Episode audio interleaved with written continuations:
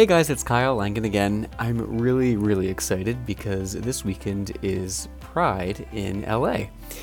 The event takes place in West Hollywood, and this year it's going to be bigger and better than ever. There's going to be amazing street vendors, plus the headliners for the showcase are going to be Meghan Trainor, Paula Abdul, Years and Years, Todrick Hall. It's going to be amazing. I'm personally really excited to be working with LA Pride because I'm going to be doing an Instagram takeover on Saturday. Be sure to get your tickets to the festival at lapride.org. You're definitely not going to want to miss it. See you there. You're listening to the Hamptons to Hollywood podcast. If you're just tuning in, welcome. And if you're a regular listener, thanks for coming back. Don't forget to rate, review, and subscribe on Apple Podcasts and wherever else you may be listening.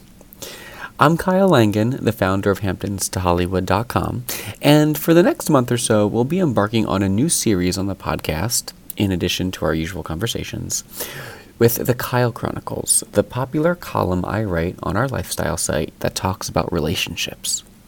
It's been featured in digital publications across LA and has even had a spin off in the LA Times.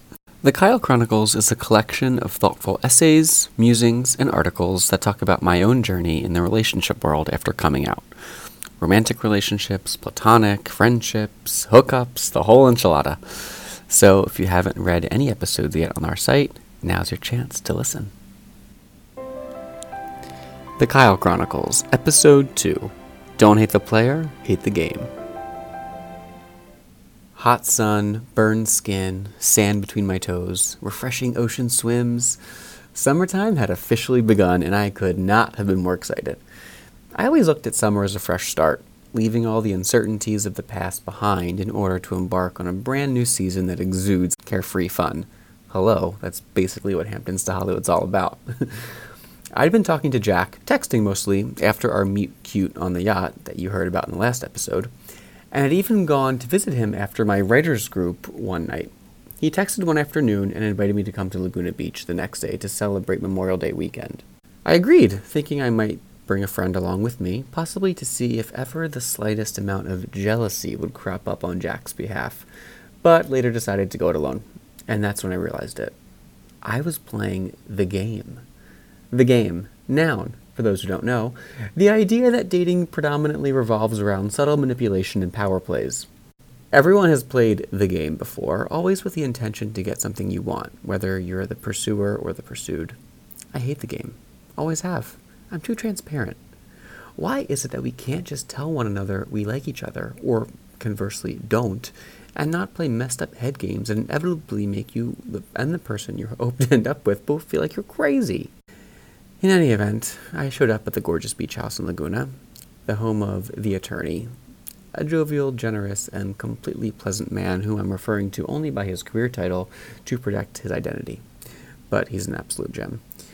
Jack came out of the house, helped me find a parking spot, and we went and we spent the day at the attorney's house, swimming, going to the beach, and partying.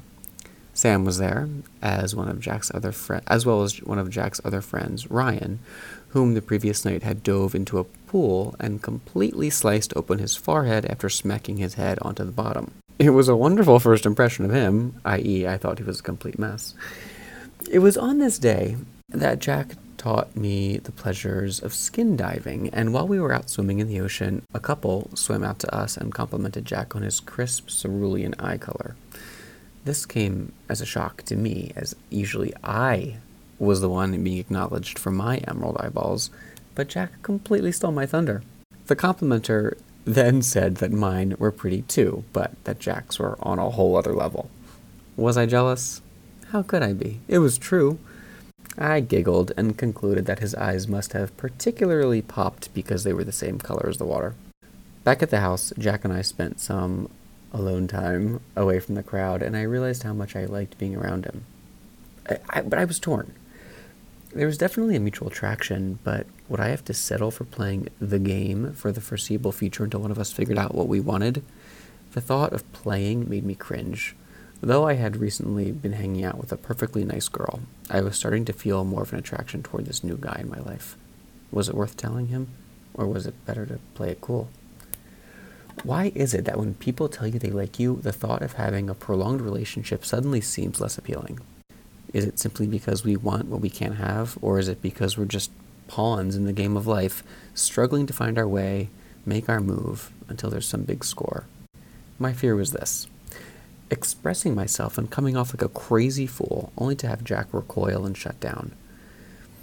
As he dropped me off at my car before we went our separate ways for the evening, he smiled at me and gave me a peculiar look, almost as if he was akin to the jumbled what ifs that were scrambling around in my head. Instead of saying anything, I gave him a hug, smiled back, and told him he had really pretty eyes.